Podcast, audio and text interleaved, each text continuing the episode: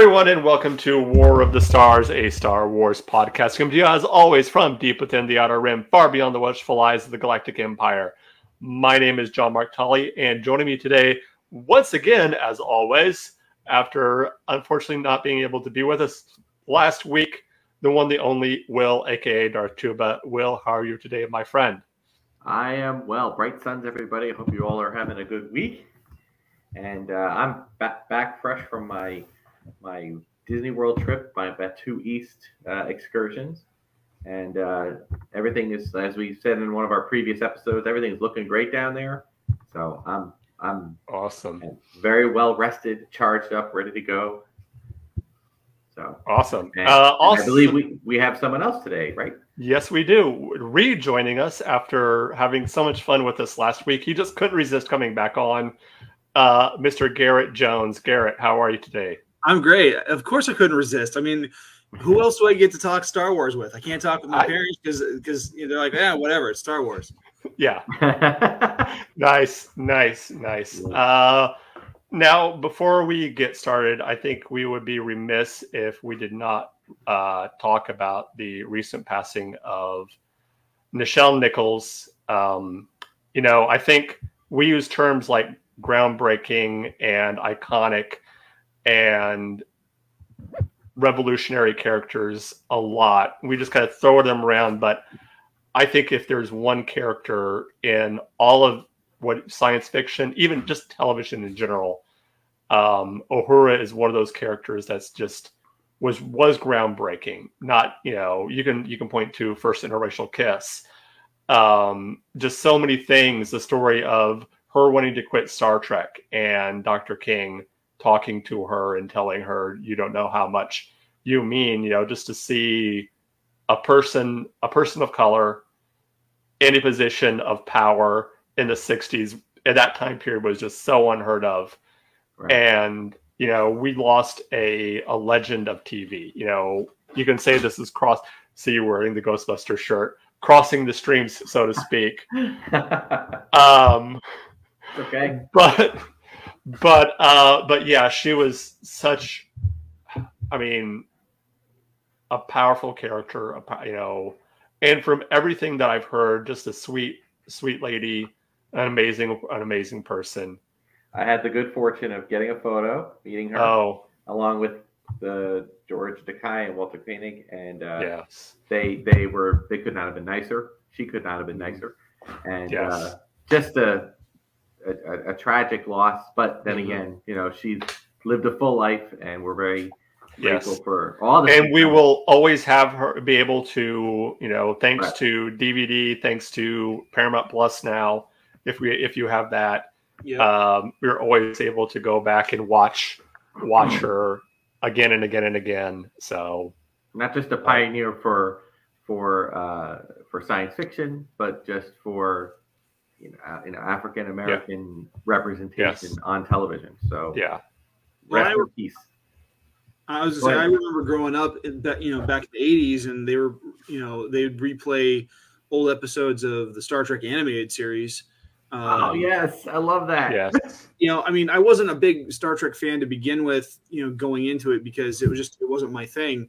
Um, I only grew into liking the OG series um, after I, I want to say it was after um, uh, uh, the Undiscovered Country came out back in the mm. early '90s, um, and so it kind of and my best friend's a Trekkie, so he kind of got me into ap- appreciating Star Trek in a much deeper sense, even though yeah. was, you know Next Generation. Um, but yeah, uh, her the way that they portrayed Uhura in the animated series what fell right in line with the way that she was portrayed in the uh, in the original television show, and uh, and what I thought was really great is you know in those days you had you know characters like Josie and the Pussycats, and they had uh, a, a, an African American or black character in that group, but it was done more for camp and for laughs than it was for uh, for uh, you know the seriousness of it, and so you had uh-huh. this really serious animated character uh, brought you know brought into animation from live action uh, that just it paved the way for so many things. Um, you know, which you know, as I'm you know wearing the Ghostbuster shirt, uh, you know, it paved the way for characters like Winston from the Ghostbusters, who uh, you know was a very serious uh, black character in the show. He was actually the you know he, he continued to be the everyman character Mhm. for for the audience so that they can you know work alongside. So I think it was it definitely uh, paved the way for how such characters were portrayed in in animation as well as live action. Yes. Well, our thoughts, of course, are with the uh, with her family, and she'll be missed and remembered. And uh, she is now one with the Force, and she is. Uh, all I can say is, Miss Nichols, hailing frequencies are closed. Mm. Bravo. Anyway, moving along. Uh, a a trailer dropped the uh, yesterday. Was it yesterday? Did it drop? Uh, yes. yes. yes. Yeah. Yeah. Uh, we got the the second trailer. The first I could say because the the other one was a teaser. This is the first real trailer for cat for Andor. Yeah. And uh, first of all, we got a couple of a couple of different changes they they announced because initially supposed to come out in late August. It, it Uh, came they- with, we came with a, lot of good news and some bad news. The bad news, Well- is we have to wait a whole other month. For me, not really because that means I won't miss the first three episodes because Okay. I would have been on my cruise when it happens, and I saw it comes out September twenty first. I'm like, okay, uh, but they're also gotcha. dropping three episodes back like right in a row, basically a movie. Yeah, They're if dropping a episodes are- movie on us. They're dropping a movie on us a month later. I'll take that. So, well, I think they have the ability to do that since there is what is it, twelve episodes in the first season, and Yeah, and 12 gonna have a episodes, yeah. season. That's the Wait, longest. Andor's getting like a full twelve episodes. No, Yes. Andor is getting a full twenty-four episodes. They've committed to two seasons, twelve and twelve. Whoa, So- that's see, that's news to me because I mean the last couple of seasons that they, the last couple of shows that they've done have been relatively short. Where uh, Mandalorian's always been like what eight episodes per season. Uh, yeah, and uh, Book of and- Boba Fett was seven or eight, Six. so yeah, six or and seven. then something yeah, like- and Obi Wan Yeah. was was six. with um, the- yeah. Yeah, this will be the longest uh, Disney Plus series. Uh, that includes the Marvel series, any of the Marvel series too. This will be the longest because I think the longest Marvel one they've done has been ten. Uh, Um, no, nine. The longest Nine, the longest Marvel one they've done was nine, and that was uh, WandaVision. one of yeah. But Yes. the new Daredevil show is supposed to drop uh, in two years, and it's going to be 18 episodes for the first season. Oh Yeah. wow. Yeah, I think So- they're just. I think they I dip think- their they dip their toe in the water with with the the, the streaming the streaming service or the streaming uh, shows, not just Star Wars but Marvel and Mm-hmm. everything. And now that they see that they can do more with it, I think they'll Yeah. they'll you'll, you're going to start to see, uh, especially if there's more story they can tell. So Mhm. that's cool. Well, Yeah, before before we really get into the nitty gritty of it, let's just go uh, go down and get our kind of first initial thought on what they thought, what you guys thought of the trailer. Then we can kind of go and br- break stuff down a little bit more. So, Garrett, uh, what was your initial kind of gut check reaction? I watching through, I definitely thought the the the full trailer was better than the original teaser that was sent out last month.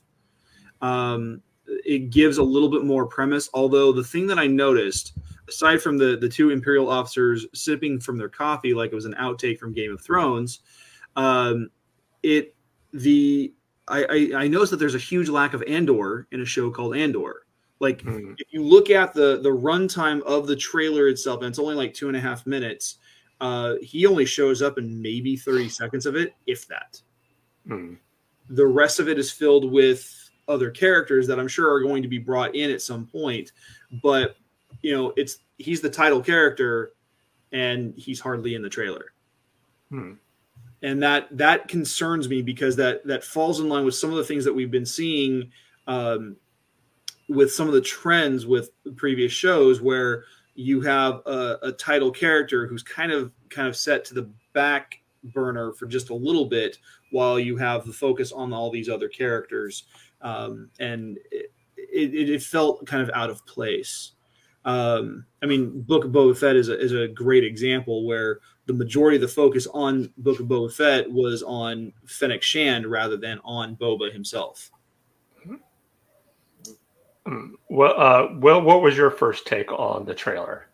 Well, I felt, uh, you know, I really hadn't had a didn't have a problem with the teaser as it when it came out. I think it was it did its job. It just got people talking about it.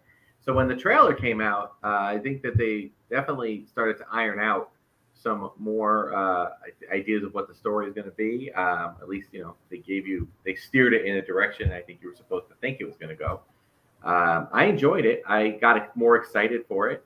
I found it interesting leading up to all this, leading up to last month before we got the teaser, that we didn't hear much going on about Andor. You know, we heard that they had made that they had, you know, were shooting stuff. I mean, I, I mean, if you think, if I'm, am I not mistaken, before COVID, did they were they at least doing pre-production? Or I or think shooting? so. I think yeah. I think a lot of Yeah, it so- started. a lot of the pre-production started before COVID. Yeah, so so that was happening, and we, you know, we're getting little glimpses of it, you know, little shots and you know magazines and stuff, and then then they threw Boba Fett at us, they threw Kenobi at us, you know, not to mention Bad Batch and other things. They kind of all took the priority, and we are like, what happened to Andor? So it was nice to see this kind of take center stage, both at Celebration and then especially uh, this week. So I, I enjoyed it. I, I like the political intrigue, uh, kind of story leading up to it. I think that that's cool. Um, I I can't agree with you, Garrett. That that, that I mean, I, I I understand what you're saying. I do like to tend to think that the the scenes with the, the kid. I don't Mhm. know. I'm I'm going to make the assumption that that kid is also Andor. So I- That's that yeah. very well could be, and and right, Yeah, without It- knowing what the exact plot is, right. It's- there's it's a hard to- possibility you're right. right. yeah, yeah. I've heard a lot of people kind of speculate that too. That you're going to see the destruction, basically the destruction of his home world, in like with the Empire coming in and strip mining, and kind of yeah. in my uh, in my opinion, assuming that's true, you know, assuming that is true, um, I think that we we received uh, just a, a- enough of the Andor to call it Andor. Um, Yeah. Although I do agree with you that um, you know there are there is a lot of other story that they're going to be telling. I mean, look, it looks like there's a lot of other story that they're going to Yeah. be telling. What with Mon Mothma and all of her story. But here's the thing: I don't honestly. I, my take on it is that a lot of people would not want to go see a show called Mothma. Okay, they just a lot of people don't even know who Mon Mothma is. They might So- confuse it for a, a Godzilla character. Exactly, Mon Mothma. I mean, So- personally, I would love to see a. Mo- I mean, I would I not would- seeing a Mon Mothma movie. I would, I would go. I would watch a Mon Mothma series. I would too, and and and I, and I gotta say, I gotta give it up for Lucasfilm for you know casting an actress to play that role in Revenge of the Sith, cutting all of her scenes except for maybe one walk past, and but no lines, no dialogue, nothing. But then bringing her back, the same actress, for Rogue One, and then again in Rebels, and now Yeah. in in Andor. So so I'm excited Well, to see what they do with it. I- I- Personally, uh, I would watch a Mon Mothma series set in the early New Republic era, like with Mhm. her trying to build, you know, bring that bring that story in and bring, you know, well, her trying to build the new, re- her and Leia trying to build up the new, a new, the new Republic after the fall of the Empire. I'd anything watch that series, Anything is possible. Yeah. At this point. especially if you bring in the uh the Bothans. Mm. If anybody who knows that, bring in Borsk Fey'lya. I, I, I'm like, I'm just like, oh my god, are we gonna see Bothans die? I don't know. We'll see. That I- needs to be. I, feel like I keep saying point- Well, that needs to be Rogue Squadron 2 Many Bothans. That need- needs to happen. We need Yeah, many if we're gonna Bothans. see him die, they, there has to be many of them. Um, Many of them. We need dead Bothans. Many, many dead Bothans. the only way it makes it legit, Yeah. Can't be With- one. with with the disclaimer, no Bothans were actually harmed in the making of this show. exactly. I told Will this the other the, the last time he was on the show. There's a, a cartoon someone did where they had that line of you know many Bothan Mon Mothma saying many Bothans died. It's like and you see Ackbar in the background going Bothans just hor- horrible, always dying at everything. He's like I sent them to get me coffee, all dead. It's, that sound it definitely sounds like a Family Guy joke. Yeah, it does. Yeah. It does. Especially Yeah. given the fact that Will's wearing a blue harvest shirt. Oh, thank you. Yeah, So good catch. Uh, Yeah. but okay, well, let's kind of get down into the nitty gritty of it, of kind of what we saw, and um, you know, we see the opening shot, uh, once again on that kind of grassy planet, um, which Nice. we're Nice to see them get out of the void or the volume. I mean, yeah, Okay, I, I love the volume. I love the volume, but I but I, I was hoping that it wouldn't completely take the place of on location. So yeah. that was that. Um, but it also, you know, it looks like at least from what we're seeing, no desert planet. I mean, I could be. I mean, there could be one that shows up, but you know, it seems to be. You know, we see that kind of grassy planet. Almost reminds me of not quite Yavin, but that kind of lu- you know green kind of lush. But then that beautiful shot of that star destroyer yeah. going over yeah. the top menacingly. That was a a I- really nice shot. and I mean, did that give you flashbacks of Rogue One, of the the the the Oh, yeah. ship over over uh, Jedha, Jedha. the Yeah, Imperial Star. Destroyer over Jedha? Just well, that kind of with the Although- cinematography of it and the lighting, it what it, it gave me flashbacks to the scene where the star destroyers are using their tractor beams to lower the uh, the emitter dish into the Death Star Mm, from Rogue One, and and so like I like that. I like because it, it has an almost practical effect look while still being very CG, um, very well done. And I thought that was, I mean, I mean Lucasfilm and ILM have always been on the cutting edge of of movie uh, effects, and I, I think it, they're doing a great job with that. mm. Yeah, I did want to point out something I thought what I saw in what I thought was just an interesting thing, and I don't know if this happened in any of the other um, Disney Plus trailers for any of the other shows, but uh, as soon as that scene ended, so with the with the Star Destroyer flying overhead, we see the Lucasfilm logo. That's Mhm. followed by the Star Wars logo, like the new one, Yeah. you know, the which Yeah. I thought I thought that was very interesting. Like, I- Hmm. and I wondered, I was just curious why. Why do you guys think that was? I mean, I don't know. I, I mean, maybe maybe it's just you know, maybe it's. I think there's two possibility. I mean, I think it's just something that's like, hey, we're just going to do this from now on for for for our shows. But it could be because maybe because they're wanting to branch out with other Lucasfilms titles, like you know, there's there's you know the Indiana Jones is coming. We got Indiana Jones movie. Maybe they're just wanting to know, okay, this was Lucasfilm. Yes, it's Lucasfilm, but this is specifically Star Wars and Lucasfilm. I mean, I would have thought that it was well, maybe if, if, if you didn't take out the Star Destroyer, but the scenes with the people looking up. I mean, Yeah. there wasn't anything too obvious that it was going to be a Star Wars story. Yeah, know, but then you see it, but then you see a Star Destroyer. I'm like, Yeah. and, and I but think then again, I don't know. I th- for me, I think having that the, the the Star Wars logo popping up right after the Lucasfilm logo was it, it was a little redundant because I mean, if I mean the very next shot was the Star Destroyer, there there, you know, there's no point because it's such an iconic style of ship. No one's going to be like, oh, cool, Disney's going to be doing a, a Battlestar Galactica show now. Yeah. There- There's no there's no confusion because it's such a stylistic choice that you couldn't confuse it for anything else. hmm right, right. Yeah. So I was curious about that. Was just a, that was just a, a curiosity to me more than anything. I wasn't like mad or or weirded out by it. I just I it was just more curious. Like, oh, interesting. But um, Yeah. yeah. So okay. Uh, Um, yes. Oh, go ahead. No, just saying. Moving on. It I we see a lot of this um, imagery of a young boy. So Mhm. many are assuming is a young Andor, and talking about kind of infiltrating the Empire, right? I Like- find it I find it odd that and this could be something I mean they might they might make this I know this is going to be a very heavy show um you know as far as what's going on but I'm wondering if they're going to add a little bit of try to add a little bit of humor with the name because I noticed that um the other character calls him Ander Andor. Cassian Andor. I'm wondering if they're going to do that with like a Han and Han and Han thing that they that they that they did with Lando, where he constantly has to say it's Andor, not Andor, it's Andor. I just thought that was, and I don't know if that was just the actor not being able to, you know, with the the acts the the um the accent that the actor was portraying that they just did that. But I just thought it was kind of interesting. It was just kind of like, wait a minute, Ander. It it just it didn't take me out of the trailer, but it just kind of was like, oh, okay, that's a thing.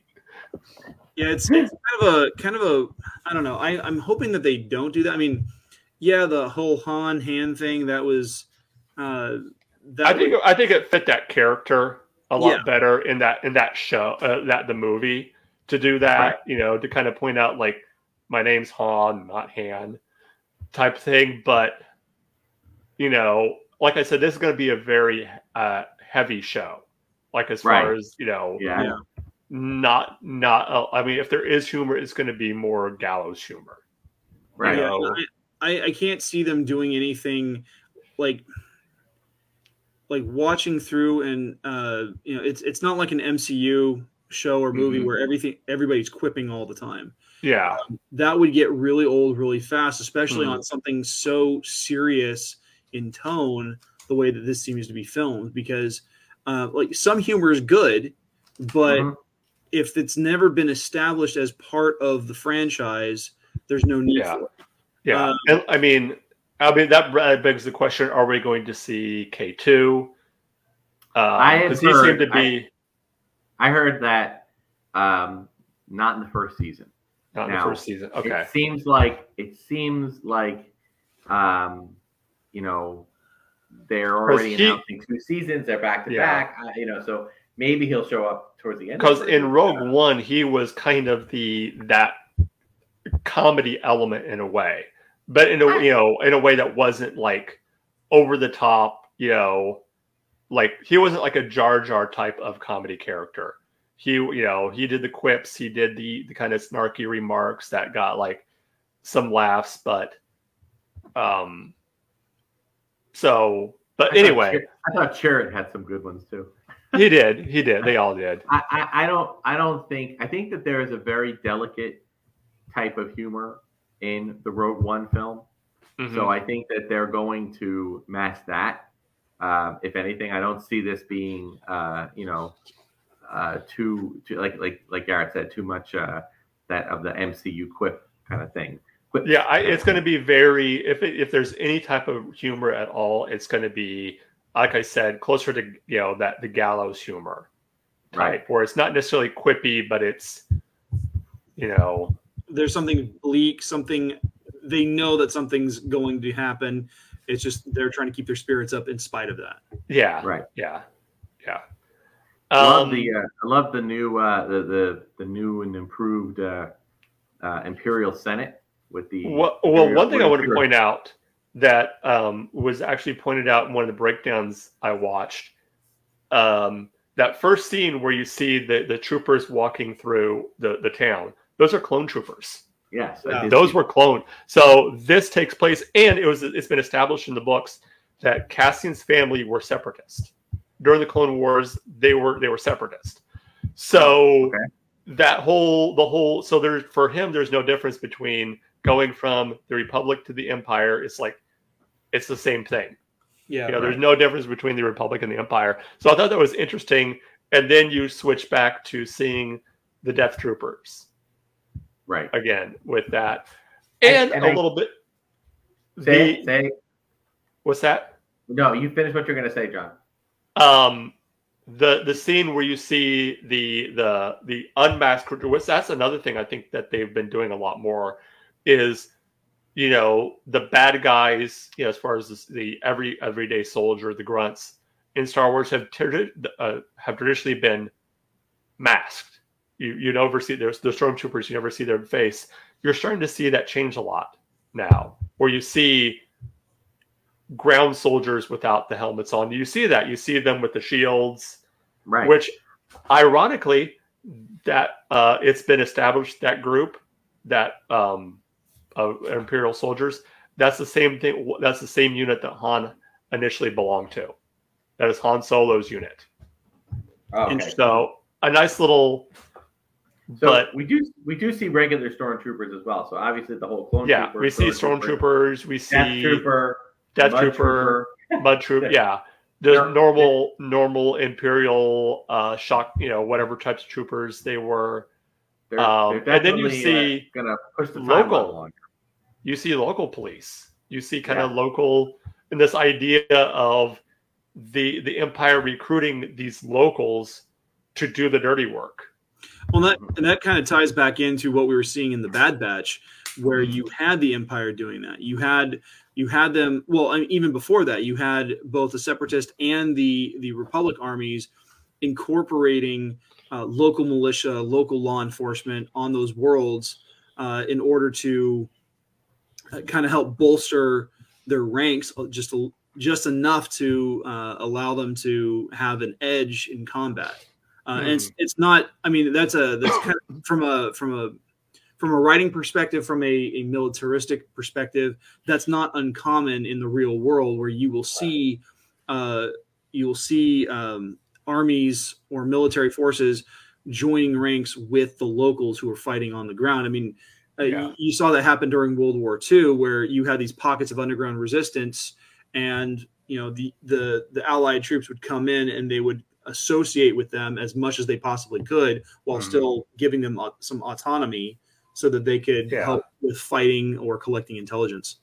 Yeah, and I think this was also a way. I mean, as, you know, with the empire, that they can they can go and do other things like exploiting the natural resources of the planet, and not have to worry about you know any you know try not to worry about the rebellions because they have the local police dealing with that, so they can they basically don't get their hands dirty with all the the nastiness of the inter of the you know rounding up the rebels and you know Mhm. dealing with squashing that you know they can just let just let the locals but it also has this idea of you know you have to look at your own people while you're doing this. You know you have to look them in the eye while you're violently repre- you know suppressing them and you know your neighbors your your the people that you know however many years ago it might have been you would have been sitting alongside eating dinner with or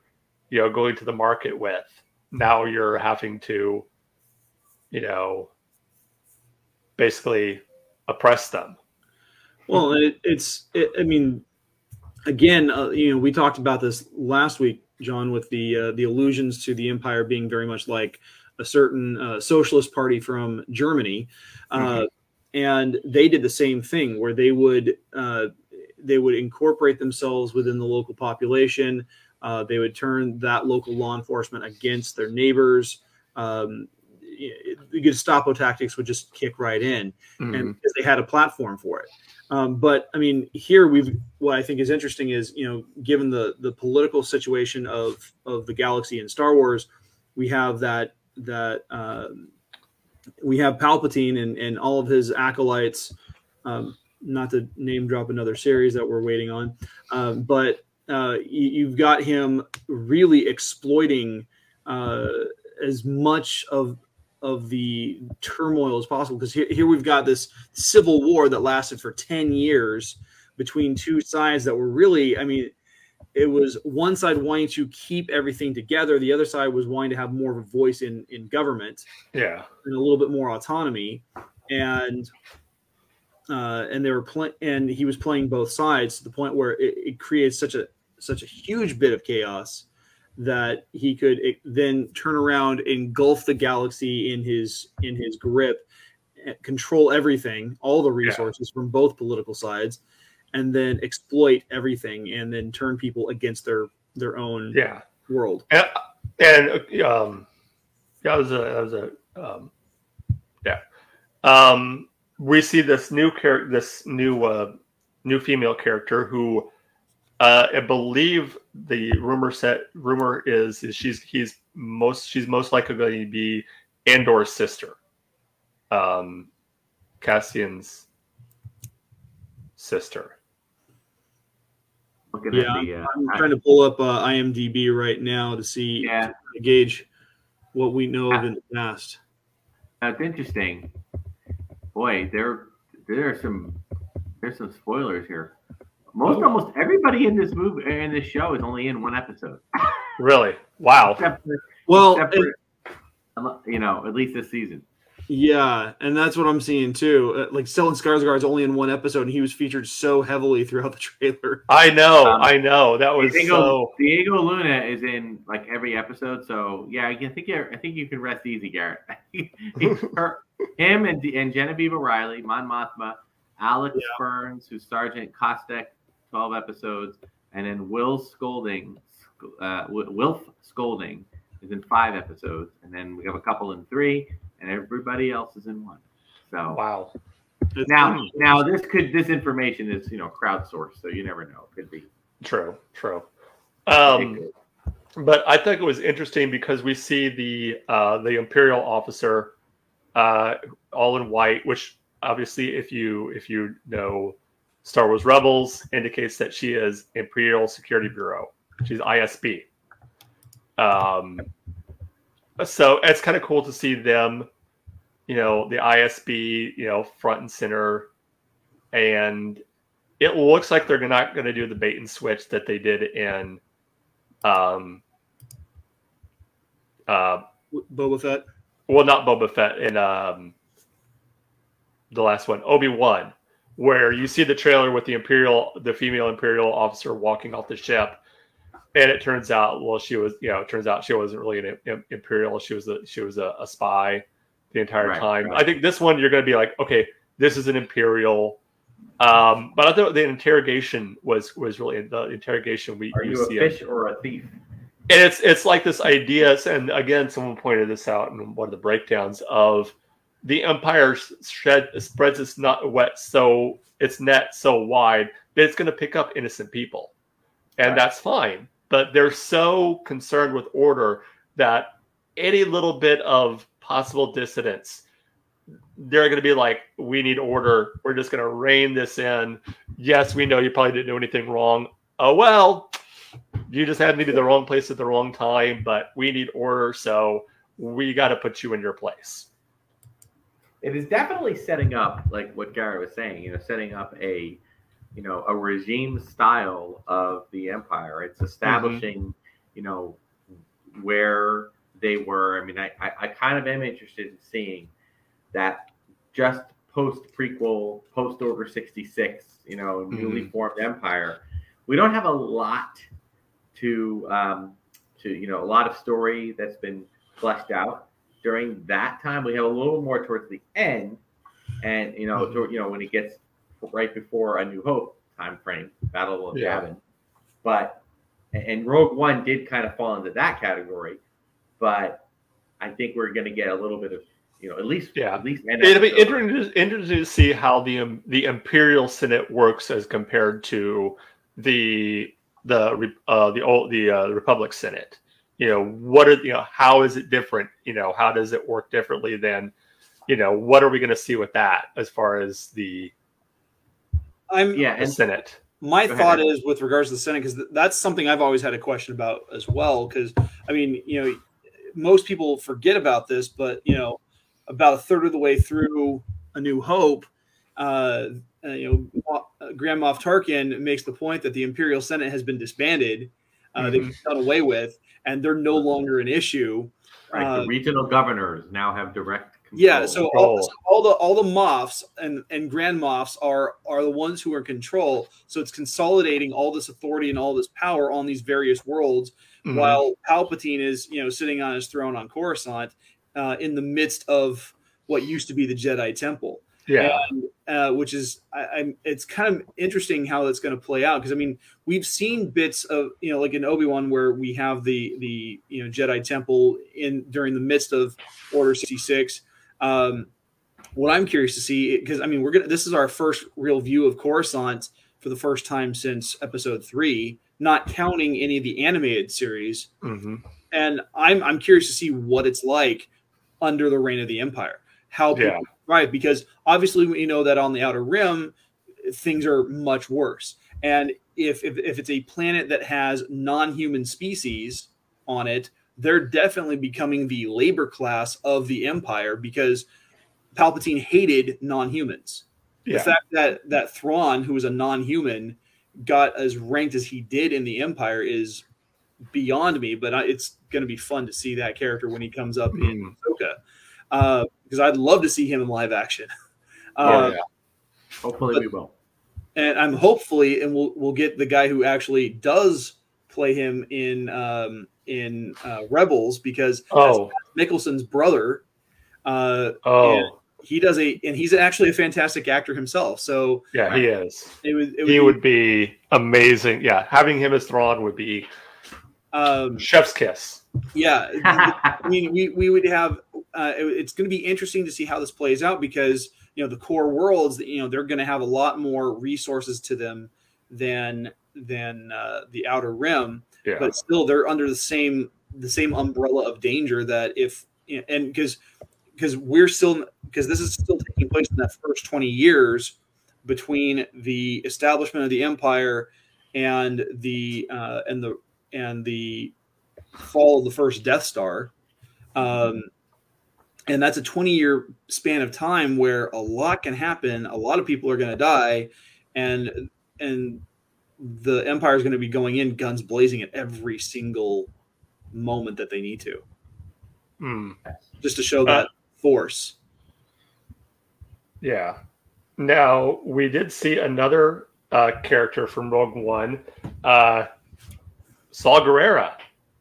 We saw, we saw uh, the uh, the the partisan X-wing, the black and white partisan X-wing, the the guy sitting there with the with the uh, the the rifle watching guard, which I'm assuming that's Jedha.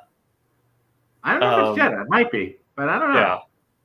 But that's- Um, that that was two tubes or one of the there's, there's two Yeah. brothers, but yeah. Yeah. And then seeing and hearing, and that's going to be interesting to see that and to get the fans to, uh, the the, the people watching to feel uncomfortable. And that's one thing I hope they do with the series with the Saw Gerrera character is to get people to feel a little uncomfortable with what he's doing. Like to understand like like I mean taking it, you know, taking it too far and kind of see that that transition and maybe even see see him get yeah how he gets the the has to have the apparatus Yeah. on to help him live. well and, uh, we saw some of that characterization and saw Gerrera in Clone Wars because he Mhm. shows up for for a handful of episodes. I think it's season three or four, where he is helping out on his home world, and you can see that intensity that that instead he where he starts taking things too far, and both Kenobi and Skywalker like, dude, what are you doing? You- this is Yeah. not what you- you're willing to kill innocent people just because you hate the government. You know, these Yeah. people have laid down arms. They've stopped fighting. Why are you trying to kill them? And Yeah. and so we're gonna. I I think we're gonna see more of that. And it's Saw Gerrera is a very interesting character. You like he's fighting for the right reasons. He's fighting for freedom. He's fighting for liberty. He's fighting for uh, for people that he cares about. He's fighting for the little guy who's going to get stomped on between the two armies. yeah. But the way he goes about doing it, everyone is an enemy for him. And if you're not with him, you're even if you're Mm-hmm. Oh. not even if you're fighting the same enemy, if you're not with him 100%, he will spaz, which is why like he He's- goes ape on on Jyn Erso in Rogue One because he thinks she's a spy. Yeah. Right. Well, and it's a perfect example again, not to cross streams again, but the um, yeah, the uh, for for any Doctor Who fan out there, the war speech uh, that I think it was thirteen gives, where he's talking and he said, you know, what happens when you when your revolution wins, and what happens to the people like you, and you could say the same thing to Saw Gerrera. All right, you win, Saw. You win. What happens to people like you? What happens to the to the to the dissenters who disagree with you? You know, once you're in charge, once the revolution is done, and Saw Gerrera, you know, theoretically has won, you know, what happens to the people like you And that's always in the your question. new in your new your in your new regime? yeah, that's that's always the question for any any rebellion anywhere. yeah, Um, what happens? After, I mean, if I mean, think about think about the United States and how we formed as a country. I mean, like what happened after we we won the Revolutionary War against England, and we had those people who were still living here who were loyalists to the British Crown. What did we do with them? The history books don't talk about that because if they did, it would be a really ugly point in the, the you know the first few years of a brand new baby country. yeah, Yeah. Well, history's yeah. written by the winners, so yeah, as they say. Um, yeah, so it, that does raise a good question. But in, in, answer to your original question, John, I, I do think we're going to see a little bit. Interestingly enough, with with um, Saw Gerrera, Forest Whitaker on that IMDb page, he's not even listed at all. So really, take with, take all of that with a grain of salt. Grain of salt, so, yeah. You know, it, it is put together by people, and we don't really know it until the first episode airs, and the second episode yeah. airs. So it's really yeah, got. Third, you're looking at it in the view, rear view mirror, you know for your fact. But yeah, yeah, um, which we will be here for all 12 episodes doing our breakdown of all the episodes, giving our thoughts once that happens. But I do think we're going to see a little bit of something with Saw because um, if he's if he is, you know, they they seem to age him slightly back from where he was in uh in uh, in the end of Rogue One, where we saw him toward the end. I mean, he had that little little little uh, flashback set part of the beginning, and he was bald. And now he's got that full head of hair, so it's just not gray. Yeah. So yeah. I don't think we'll be seeing. Yeah, I'm wondering what is the time? Do, do does anybody know the timeline of this? Like where this falls into? They, they haven't officially said. However, uh, what I'm really liking about this, I'm, I'm going through looking at the writing credits and everything. Um, Twelve of the episodes are uh, are well, five of the episodes are written by the show creator, the showrunner uh, Tony Gilroy which Tony mm-hmm. Gilroy was one of the head writers on Rogue One, so the, he, mm-hmm. he knows these he knows Andor as a character very very well, and the fact that he's setting it within just a few years of, I would say this is within five to ten years prior to the events of Rogue One. We're probably about halfway through the rebellion. Yeah, I've heard a lot of people speculate, and maybe this is more just wishful thinking that the series will end right at where Rogue One picks up. Like it will literally just kind of go right into it. Maybe even with Cassian getting get, having to do that mission where he ends up killing that, having to kill the, uh, the one informer. The what the informant. You know, maybe maybe that will lead right into that, and then that will lead. You know, because like okay. You know, almost, almost like how Rogue One leads right into episode four. Yeah. Well, here's the thing. I haven't thought about that because number one, um, and, and, again, Gary, I don't know your your opinions on it, but my opinion was I, I have I have thoroughly enjoyed every Star Wars film to come out since the Disney acquisition. There's not a single film I do not like. Um, I do recognize, however, that a, a very large fan base see, would, would tout that Rogue One is uh, among the best of the five, uh, at least in theaters, of the films that have come out. I would agree. Okay, and and yeah, and that's and I, I accept and, and concede that that is what a lot of people feel. So I you have to you have to imagine that Disney and Lucasfilm know this, and for them, you know, I'm sure that there's there has been a conversation, even if it's just been a you know tongue in cheek by the water cooler, like man, the one film that you know is at the top of our list, we can't do anything with because they all died at the end spoiler alert if you haven't seen Rogue One. But um, you know, so they can't do anything more with it. So you know, when the streaming idea came into play, there there was talk about well, we could take the character, some characters, maybe maybe they were thinking about all the different characters from Rogue One, but especially Andor, who I think had the greatest opportunity for more storytelling to you know back up his story to yeah. what led up to this. But if it's successful, you know, I can't imagine. Now they said they've committed it's going to be two seasons and that's it.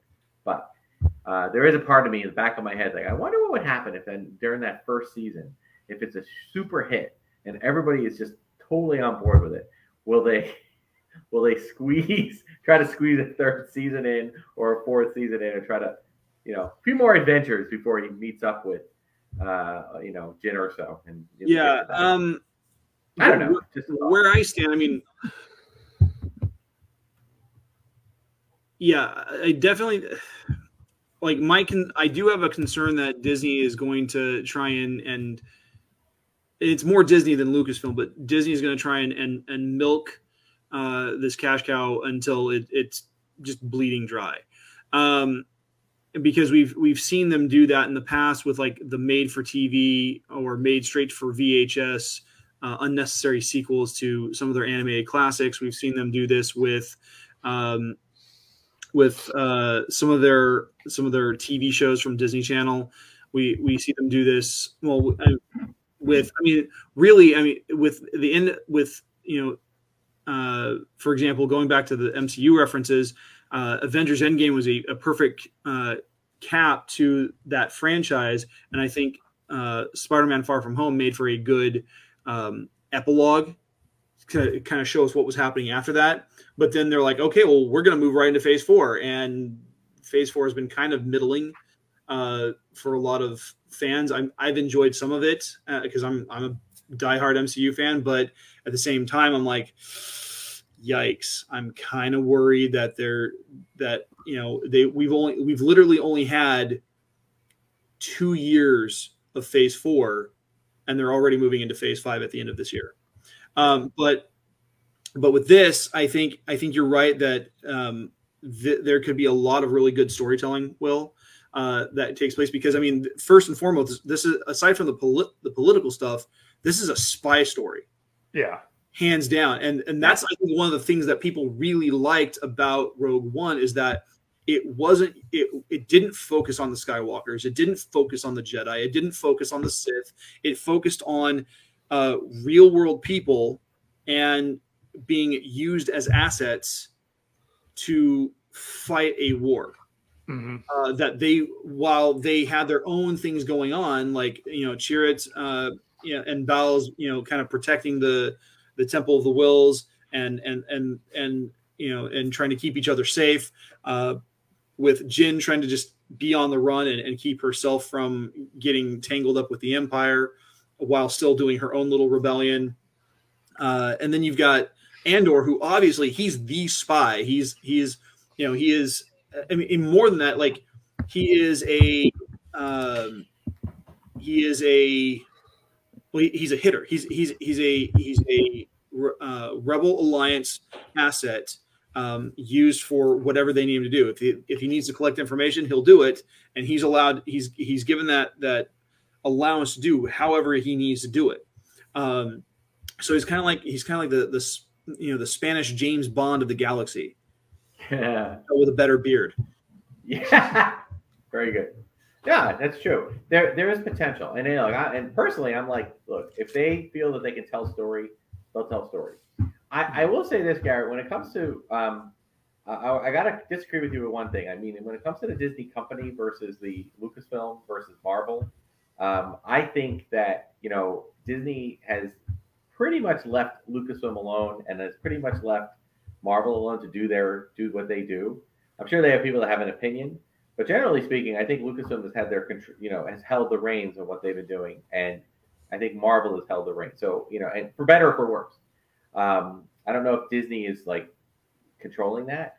Uh, I'm sure they're going to want to. Uh, I'm sure they're going to want to say, "Hey, we should do this or you should do that." But then again, I will say, you know, we have the Bob Iger years versus now the Bob Chapek years. So I think Bob Iger was more of a let let let let these let these talented people do their thing. And I yeah. think Bob Chapek is let's make the most money we can.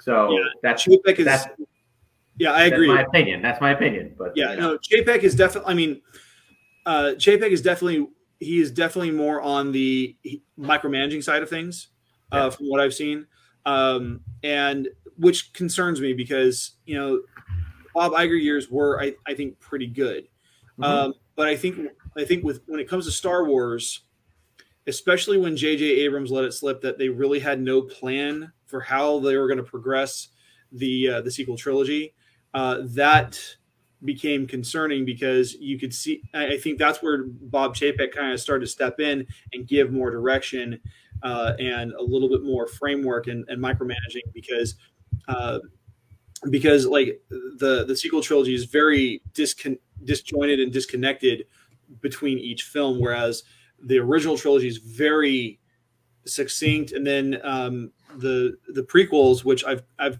over the years I've I mean I always enjoyed them because I was in high school when when Episode One came out, uh, and it was it was really the first new release since 1983 that I'd seen in the theaters. But mm-hmm.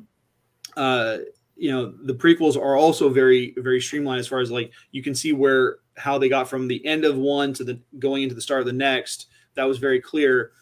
With with the uh, the sequel trilogy, we don't have a, a, reference for the jump in time. I mean, we get 30 years has passed between episode six and seven, but it looks like episode eight falls right on the heels of that. They're jumping right into it, um, but then the use of time is is really sped up because like even using light speed, it takes hours or days to get, depending on how far away you are in, in the galaxy to get from one point to the other. And the previous trilogies have been really good about showing that. Um, this it felt very disjointed, but that being said, that doesn't mean I didn't enjoy them for what they were as films, and I didn't enjoy some elements of the storytelling. Um, but yeah, I, I'm I am really excited for Andor because I think it's it's going to yeah. be a great. Uh, I think it's going to be a great show. I like. Uh, I, I really do enjoy uh, the uh, the actor that they have playing him. Uh, Diego Luna is good. If oh. like the first time I ever saw him in anything was uh, Elysium, which was uh, it was a Matt Damon movie uh, directed by the same guy who did uh, District Nine, and mm-hmm. And he did what was the one with the ant with the robot. Um, um, can't remember off the top of my head, but yeah, he, I mean, he, he was good in Elysium. I really enjoyed him. very different character in that one. Um, but I and he was only in it for a small portion, but I really appreciate the way that he does his acting. He's very methodical, and right. his performance as as as Andor is fantastic. He was probably oh, yeah. one of the more likable aspects for a character that comes off initially very gruff and unlikable. Mm-hmm. Which is funny because he is such a likable guy. You watch him on any interview, you watch him at Celebration or whatever. He's just like so happy to just be to have his to be there. You know, it's just crazy. Yeah. like anyway, but yeah, I'm looking forward to it as well. I think that uh, I, I want to talk about one more one more scene um, okay. before we wrap up.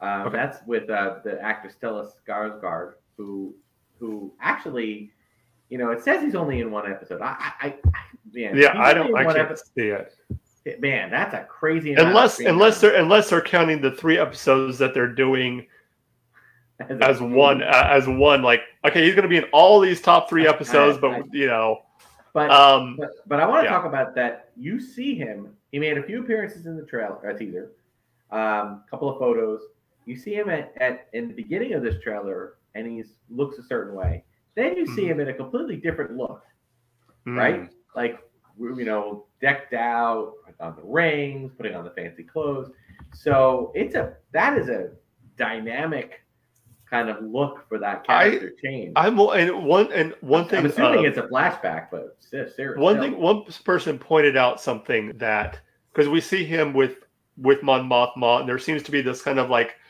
you know, it's like okay, can I, you know, who is yeah, and it's it's almost like you wonder if these two people don't realize at the time that they're on the same side. Like he's having to play a character, she's having to play a character, and now they're like can I trust this guy? And they're both playing parts. You know, Mon Mothma when she's right. in the Senate is very much playing a part. She even says it. You know, like if I play if if I just play that I'm just a nuisance, they won't know what I'm really doing. Right. Yeah. Um, and you wonder if that if Skarsgård's character is kind of doing the same thing, right? Where he's playing a he's playing a part. Like, are they on the same side? Are they on are they? I mean, I, I think they are, but they don't know mm-hmm. they are. But you know, again, yeah. this is just speculation. So well, yeah. and I, am excited for that that aspect of it too, because I mean, um, while I'll be honest, the, the the politics that were on display in episode one were really, really dry and boring. Um, I mean, I guess that kind of kind of explains all politics, I guess. But I mean, the way that's being presented in this, um, it feels very much on par because Tony Tony Gilroy uh, was one of the writers for at least a season on House of Cards for Netflix, and I mean that's all political intrigue. That's all yeah. You know, the under the undercutting and the undermining of of different uh, political rivals and and and dealing with those. Um, uh, the, the, the the allegiances that pop up within government. And so i'm i'm really curious to see how he applies that kind of writing to these characters. Yeah. One thing i'm curious about and because of the time frame setting and you know when this takes place, if we will see any members of a certain crew of a certain freighter that happens to be on a certain uh, animated series, um, will we see any members of the Ghost crew? Um, because I- it would I- fall I- right in that I- time frame. I'm gonna guess no because I think they're being saved for um, Ahsoka. Ahsoka. That's a strong. I would- I wouldn't be surprised if we at least don't get a name drop, like well, that that we could. Yeah. but like like yeah. sort of like they did in Rogue One, where you hear you know the, the page for General Syndulla. You know you But can keep in mind or even that- or I even and I don't even mind hearing because what we're their Spectre to hear we've heard from Spectre from Spectre two, or we've but heard keep from in Spectre mind 1. though, John. Keep in mind that if we were thinking this is ten years earlier, like the the the whole Rebel storyline takes place right on top of Rogue One. That's true. So Yeah. if it's ten years before that, you you know, and Yeah. keep in mind Because uh, that- Rebels takes place five years before the events of Uh, of, yeah. uh, Yeah. of New Hope. So yeah, and well, and it could be still within that same time frame. So it, it's Yeah. possible. I mean, it, yeah it's- it, it, like you said it depends on with with season one and season two how much of a time jump there is you know when we go to season two is there a time jump or do we just go straight in you know we'll have to wait and see when rebels or rebels uh when andor comes out in september this september yes, uh, September twenty first. Yes. All right. Well, um, as we wrap things up, uh, Garrett, why don't you tell the people out there where they can find you at and what you're out up to nowadays? Um, I'm in the process of doing my my uh, month long August marathon of author interviews. I have the first one coming up this Saturday, uh, and the 27th, which is the last Saturday of the month, is going to wrap up my fourth season on my YouTube channel. Uh, which is called GKJ Publishing. You just type in GKJ Publishing and it's there. Um, at the end of July, I wrapped up a uh, a uh, uh, set of writing tips on the hero's journey, which focused primarily on Luke's journey throughout A New Hope. Um, and then, as far as con- connecting with me on social media, I'm on uh, Instagram and Twitter. That's the same handle at GKJ underscore publishing, uh, where I promote everything going on with my YouTube channel, uh, my my funny witticisms and jokes and asides on Twitter, uh, and then uh, I promote my books as well. Not so much lately because I'm promoting the author interviews, but yeah. All right. Uh, Will, where can people find you at? Okay, well, um, my ch- I have a channel on YouTube, as I've always said. It's called Darth Tuba Star Wars Unboxing Show. Basically, just telling out what I do. I do unboxings of uh, toys and collectibles relating to Star Wars. Uh, we've just got a whole set of episodes dropping, all relating to uh, Galaxy's Edge and in uh, Disney World, Hollywood Studios. And you can find me on Instagram and Twitter at Darth Tuba. And I also have a Darth Tuba Star Wars Unboxing page on Facebook, and you can email me darthuba77 at gmail.com.